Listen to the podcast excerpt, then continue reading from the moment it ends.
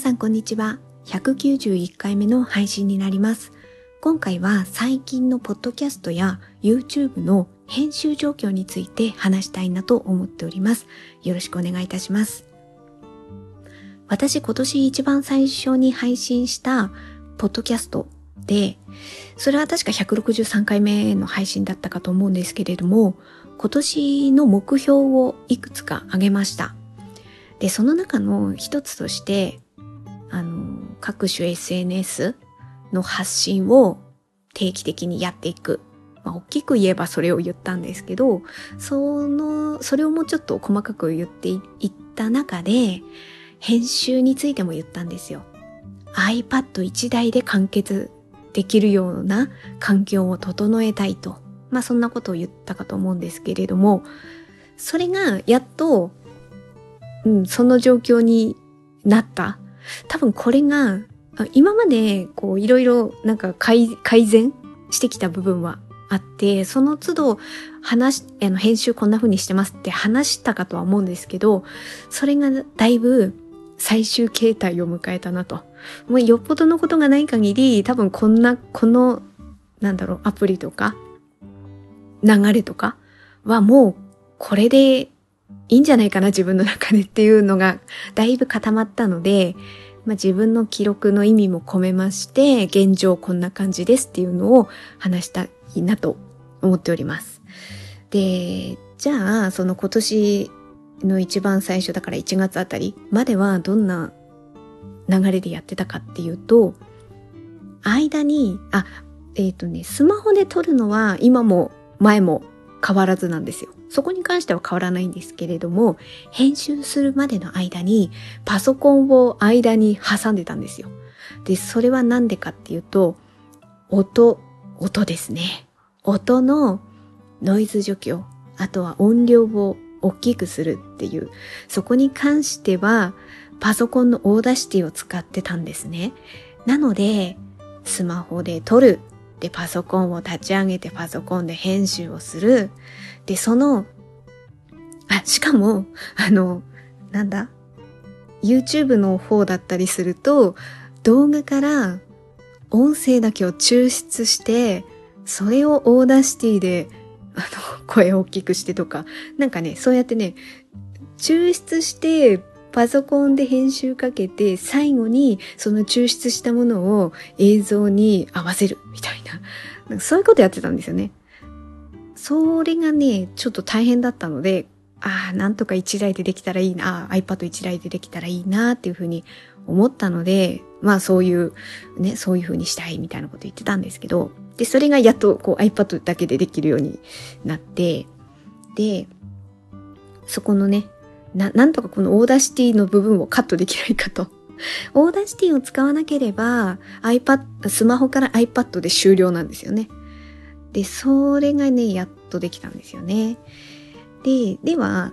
最初に、ポッドキャストの編集の話をえー、ポッドキャストの編集の話をして、後半に YouTube の編集の話をします。はい。で、私は、ポッドキャスト、あの、ポッドキャストは、まあ今聞いていただいているものなんですね。で、YouTube は、差し子の YouTube をメインにやっているので、そっちの話になります。で、まずここからポッドキャストの話をしますが、先ほども言ったように、まずスマホで、今も、あの、スマホで撮ってます。私はピクセルを使っていて、ピクセルのスマホの中にレコーダーっていうアプリがあって、それを立ち上げて、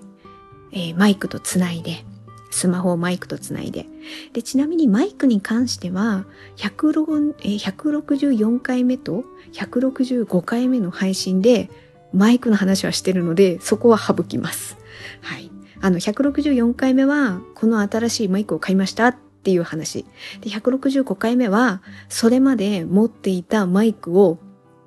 あの、音声比較、音音質比較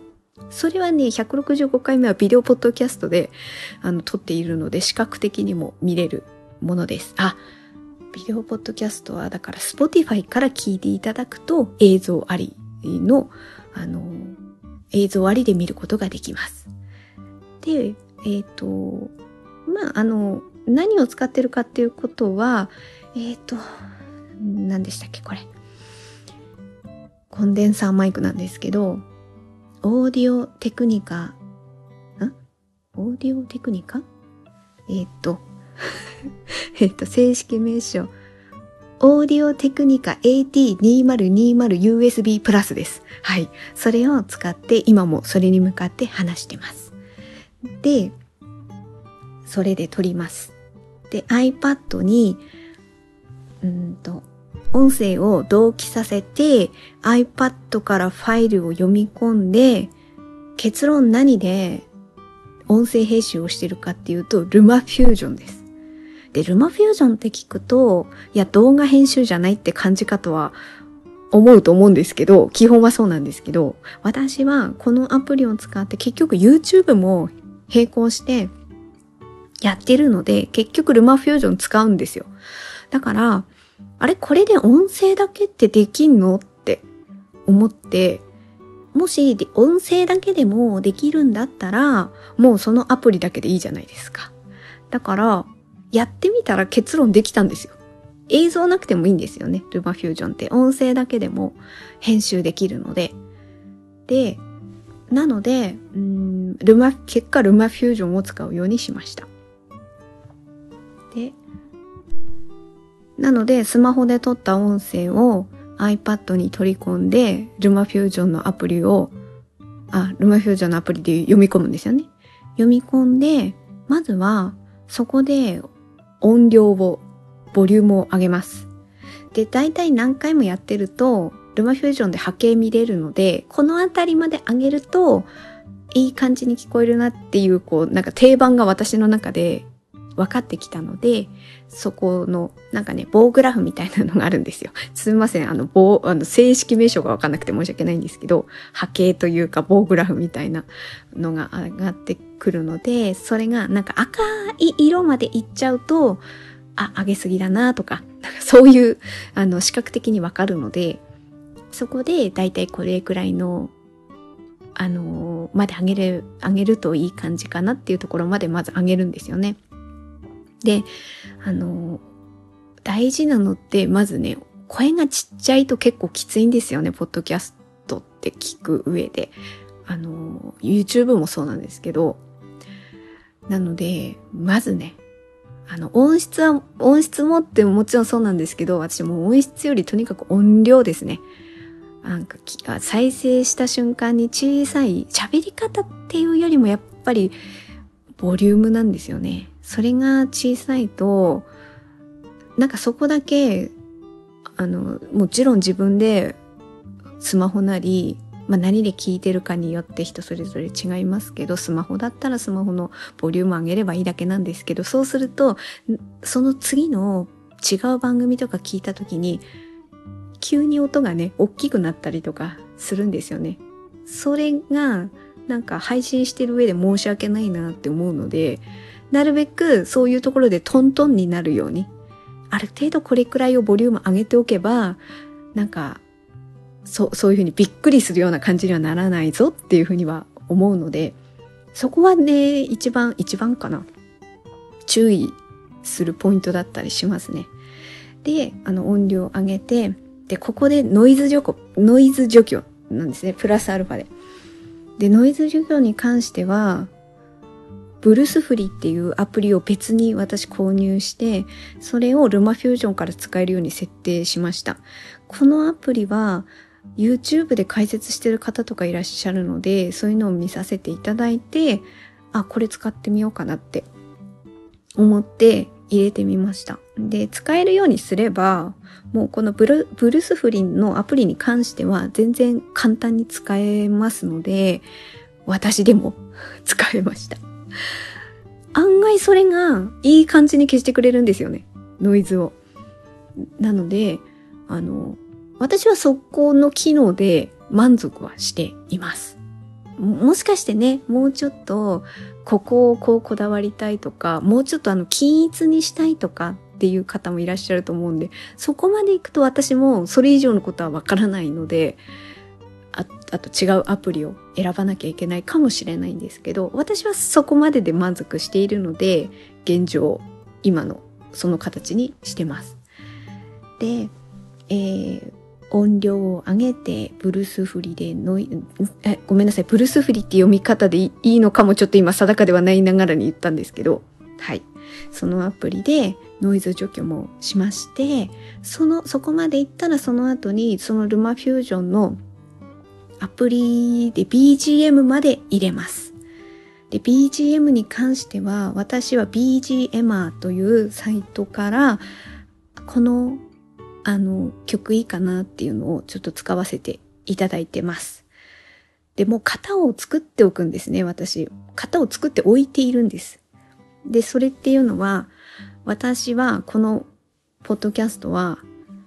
えー、一番最初の出だしがだいたい皆さんこんにちは。何回目の配信になります。今回はこれこれこれについて話しますっていうまあ定型文を最初に話すんですけど、その皆さんこんにちはが始まるまでの間が9秒間になってるんですよ。で、それっていうのはなんとなく最初 BGM が始まって、まあある程度のボリュームのから音楽が流れまして、それがだだんだんちっちゃくなっていて、9秒ぐらいのところでだいぶちっちゃくなるんですよ。で、そのちっちゃくなったところから皆さんこんにちはっていうふうにこう被せてるっていう感じなんですね。なので、えっ、と、スタートして9秒までの間にボリュームを下げて、で、その下げたところで、そこからね、多分40分ちょっとぐらい、もうずっとその音楽がその音量のままリピートするような BGM の型をもう作ってるあるんですね。だからそれに今撮ってる音声をはめ込むような感じです。だから、あの、そこ、そこの、なんていうかな、9秒の 9秒の音を重ねるってところまでを、えっ、ー、と、ルマフュージョンで編集します。で、音楽が付け終わりましたら、そこで、あ、そう、もう大体これで、できちゃうんですよ、ポッドキャストって。で、中にはやっぱり、例えば間が多いとか、あとここの部分を言い間違いをして、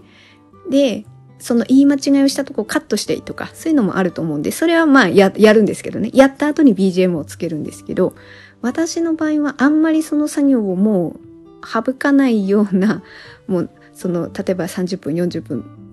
うん、時には波形見て、ここなんか空白多いなってとこはカットしたりするんですけど、そ、そんなにはしてないですね。カットはしてないですね。で、なんか、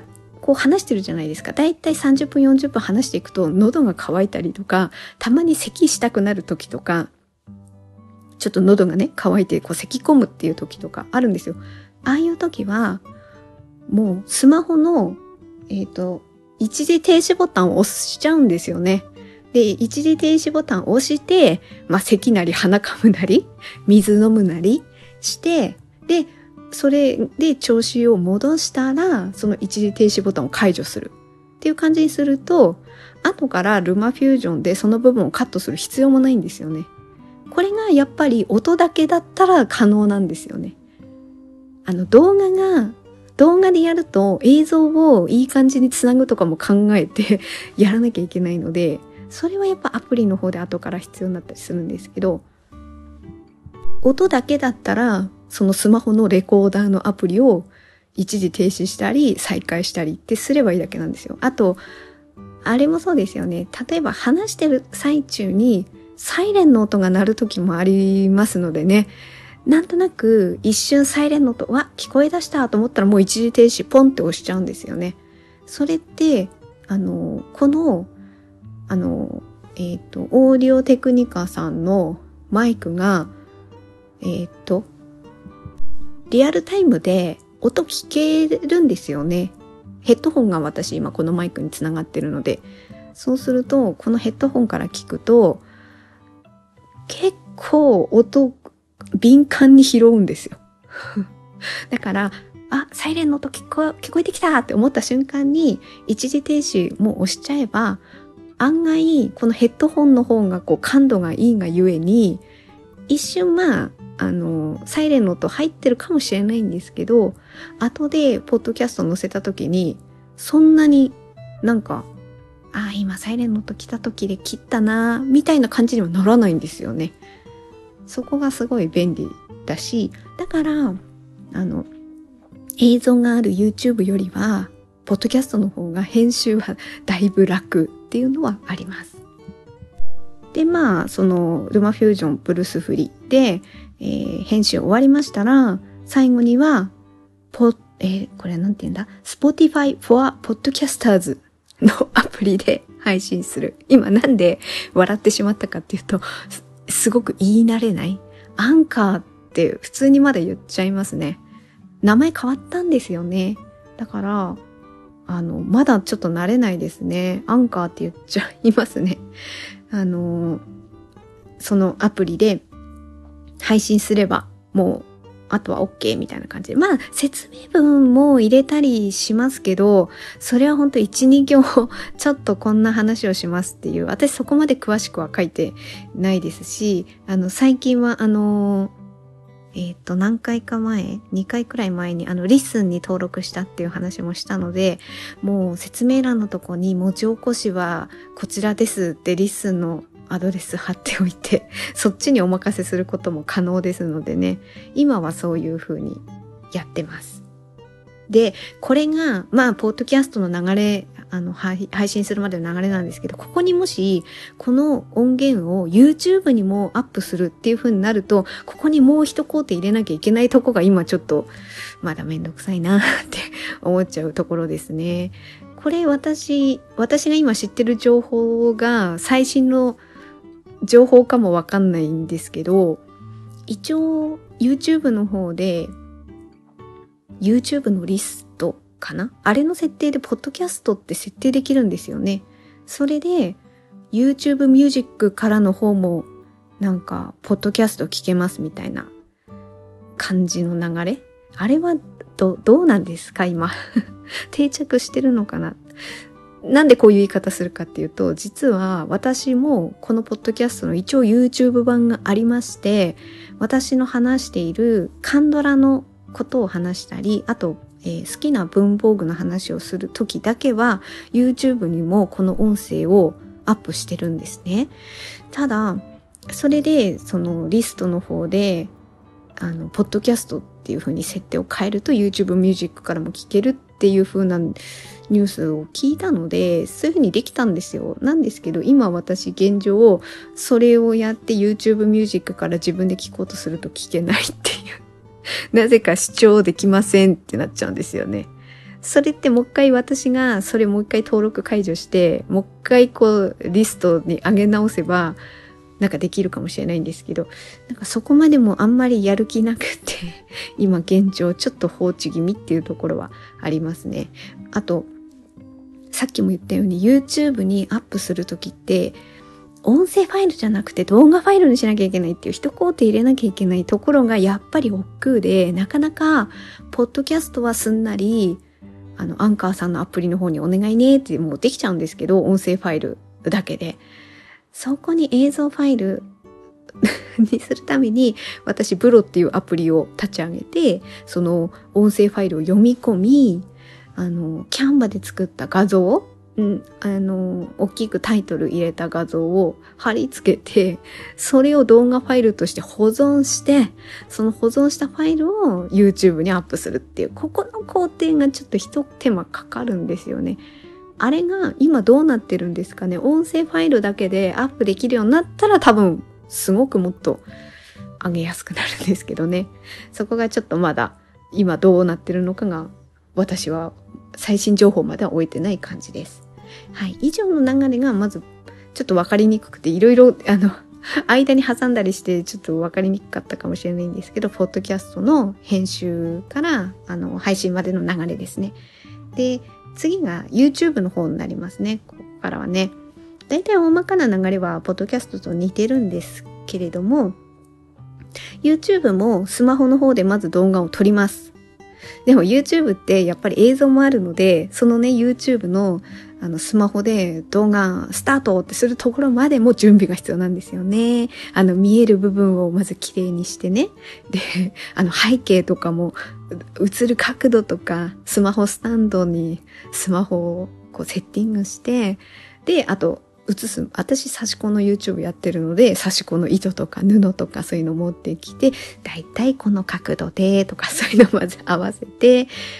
でもその前にもうすでにね、今日は何の話をしようとか、どの刺し子付近を刺し子しようとか、そういうのもまあ決めてなきゃいけないし、で、その映像の見える角度を考え、そしてやっと録画ってすると。で、さらに言えば私、スマホでまず録画するんですけど、動画を撮るんですけど、スマホで動画撮ると実際の映像って見えないんですよね。あの、これって例えば自撮りしてるとかだったらまだしも、私は手元だけ映してるんですよ。で、手元の角度によっては、この手元がフレームから外れてしまう場合もあるので、それを見えるようにというかフレーム内に収まるように私はスマホで映った映像を iPad に同期して iPad から映り具合を確認してるんですよ。だからそのセッティングも必要なんですよね。スマホと iPad を同期させてあの映像がスマホで撮ったものがリアルタイムで iPad に映るようにもセッティングしてっていう、まあ、ここら辺でももう全然、もうこの時点でポッドキャストより手間かかってますよね。まあ、まあ、それはね、致し方ないですけどね、映像があるってそういうことですからね。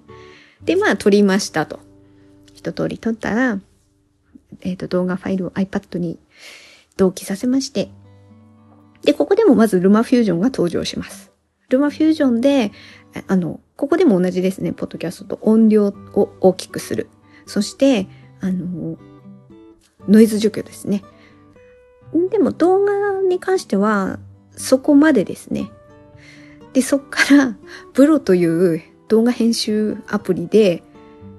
に移動します。だから、ルマフュージョンで一回そこで動画を保存させるんですよ。音だけを編集して。で、ブロっていうアプリに行く。これね、聞いてる人によっては、いや、ルマフュージョンで全部やりゃいいじゃん。そこで終わるじゃんってツッコミが来ると思うんですけど、ここがやっぱり、そこまで順応できるか問題っていうところがありまして、そのアプリをどこまで使いこなせるかっていうところに、この覚える労力を今の私が避けるかっていうところの兼ね合いなんですよね。で、私はそこはね、ちょっとできなかったんですよ。あの、ルマフュージョンでテキスト、文字を入れるってところまでがね、覚えられなくて私。なんかブロでを必死に覚えたんですよ。で、やっとブロンが一通りできるようになって、そっからルマフュージョンに、で、ブロでも型作っちゃってるから、例えば字幕入れる時の背景とか色とかフォントとかもうこれにしちゃおうっていうの。で、そうすると、あの、記憶させておけるんですよね。あの、保存しておけば、お気に入り保存みたいな感じでしておくと、次の時に読み、読み出せるんですよ。もちろんルマフュージョンでだってできんじゃんってあるんですけど、それをまたルマフュージョンのアプリで同じような感じの探すのまでの労力が私できなくて、そこが私のちょっとできる限界って感じですね。でもそれでも iPad 内だけでできるからまだそうやってますね。一回そこでね、ルマフュージョンで保存する手間はもちろんあるんですけど、でも iPad だけでできるから、それを頑張ってやってます。で、ブロに移動して、もうそしたらもう音量とかはもう触らなくていいので、プロでまずカットする部分。で、カットした後に、オープニングですね。あの、私の差し子の YouTube を見ていただければ、あ、多分、あの、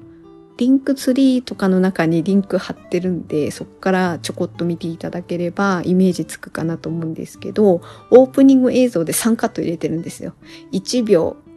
1秒、1秒、4秒かな。10秒も満たないくらいオープニングをパッパッパって入れて、そして本編に入るっていう風な、もう型を作っているので、そこのオープニングに入る映像を切り張りしてるんですよね。で、その切り張りをして、あとは、あの、まあ、ここは余分な部分というか、あ、ここの部分いらないなっていう部分をカットしていって、で、ある程度、あの、一通り、もう、それで40分、40分でも長いんですけど、私大体30分から40分くらいなんですよね、一つの YouTube の動画が。で、40分ってもう大体もうカットとかして整えて決まったら、そこで、あの、例えばフィル、フィルターですね。フィルターで明るさを調整して、そして、あと BGM をつけて、で、あとは、部分部分、えー、ポイントとなる部分にタイトルを入れるっていう感じです。今これについて話してますっていう。字幕までは入れないです。そこまで。そこまでは頑張れない。いや、なんか自動でつくんですよね、あれ。で、それも調整とかはそこまではできてないです。あの、左上に今このことについて話してますとかっていうちょっとポイントとなる言葉を入れるくらいですね。で、そこまでできて、それが終わると大体一通り終わるんですよね。あの、動画の編集が。で、そこで保存をして、その後に、まあ、あの、YouTube にアップロードしな、させながら説明文や、あとは、ポイントとなる部分にチャプターをつける。そして、あとは、キャンバで、あサムネイルか。サムネイルと、あとは私コミュニティに、YouTube のコミュニティに、本日何月何日何時から YouTube の動画を投稿しますので、みたいな告知文。その告知文をつけるときの写真を、その YouTube の動画、編集した動画からな、3カットぐらい、スクリーンショット撮って、それを貼り付けて、そして、あの、告知の投稿をして、そして私はサシコのインスタグラムのアカウントもあるので、そこにインスタグラムの方でも本日何月何日何時から投稿しますっていうところですかね。そんな流れですかね。もう大体もう型が決まって定着してるので、まあそれに沿ってやっていくっていう感じなんですけど、まあ今の流れを言ってても思うんですけど、やっぱり YouTube の方がかかるんですけど、ね、せっかく私も YouTube の動画をポッドキャストの方が長いんですけど、でも YouTube も1年以上やっていて、やっと登録者も1000人超えて、それなりに見ていただけてる、あの、人が、なんていうかな、わ、私なりには結構頑張ってやってるんじゃないかなっていうふうには思ってるので、コツコツと、今ね、週に1回か、週に2回くらいアップしたいなって思いつつ、今ちょっとこの前のゴールデンウィークの時に動画を撮れなかったりとかしたので、ちょっと空いているんですけれども、うん、あの、続けて細々とやれたらいいなっていうふうには。なんかここまで来るのも本当なんか YouTube は大変だったななんても自分では思ってたりするので、でもここまで来れて登録者もちょっとずつ増えてきてるから、まあ自分もでき、そこを細々とね、続けていきたいんですよね。これが多分もうちょっと、まあ先ほども言いましたけど、ポッドキャストの方も、あの YouTube の配信が音声ファイルだけでできるようになったら、私、ポッドキャストの YouTube 版も頑張れるんですけどね、あちらはですね、7名ですね、登録していただいてるのが。ほんとになんか、時間差もすごくありますし、あんまり頑張れてないですね。やっぱり、ポッドキャストはポッドキャストなんでしょうね、やっぱり。まだそのポッドキャストを YouTube に配信するっていうところが私の中ではちょっとなんか乗り切れてない感じがある。あの、なんで動画ファイルにしなきゃいけないんだろうっていう思いが 多分私の心の中にあるんでしょうね。ポッドキャストって音声だよねみたいなのがあって。でもやっぱりこう、そういうのも覚えていきたいななんて思ったから、えっ、ー、と、ポッドキャストの YouTube 版の方も作ったんですけど、なかなかモチベーションを維持するっていうのは大変ですね。ということは思ってます。だから本当に、ポッドキャストがね、一番こう、ああ、これについて話したいって思った時に、マイクつなげればもうパッとできますからね。で、編集もそこまで YouTube ほどは大変じゃないし、そう、ポッドキャストは私の場合は、その日に撮ったら、もう大体その日のうちにアップできるくらいなんですよね。でも、YouTube は YouTube の動画を撮ったその日に配信までしたことは今まで一度もないですね。やっぱ何日間はかかるっていうそこの時間差はあるなっていうふうには思ってます。ということで今回は私の記録も兼ねまして最近のポッドキャストと YouTube の編集状況についてお話しいたしました。あの iPad1 台でもう完結できる環境は整えることができましたので多分この流れで引き続きやっていくんじゃないかなっていうふうには思っております。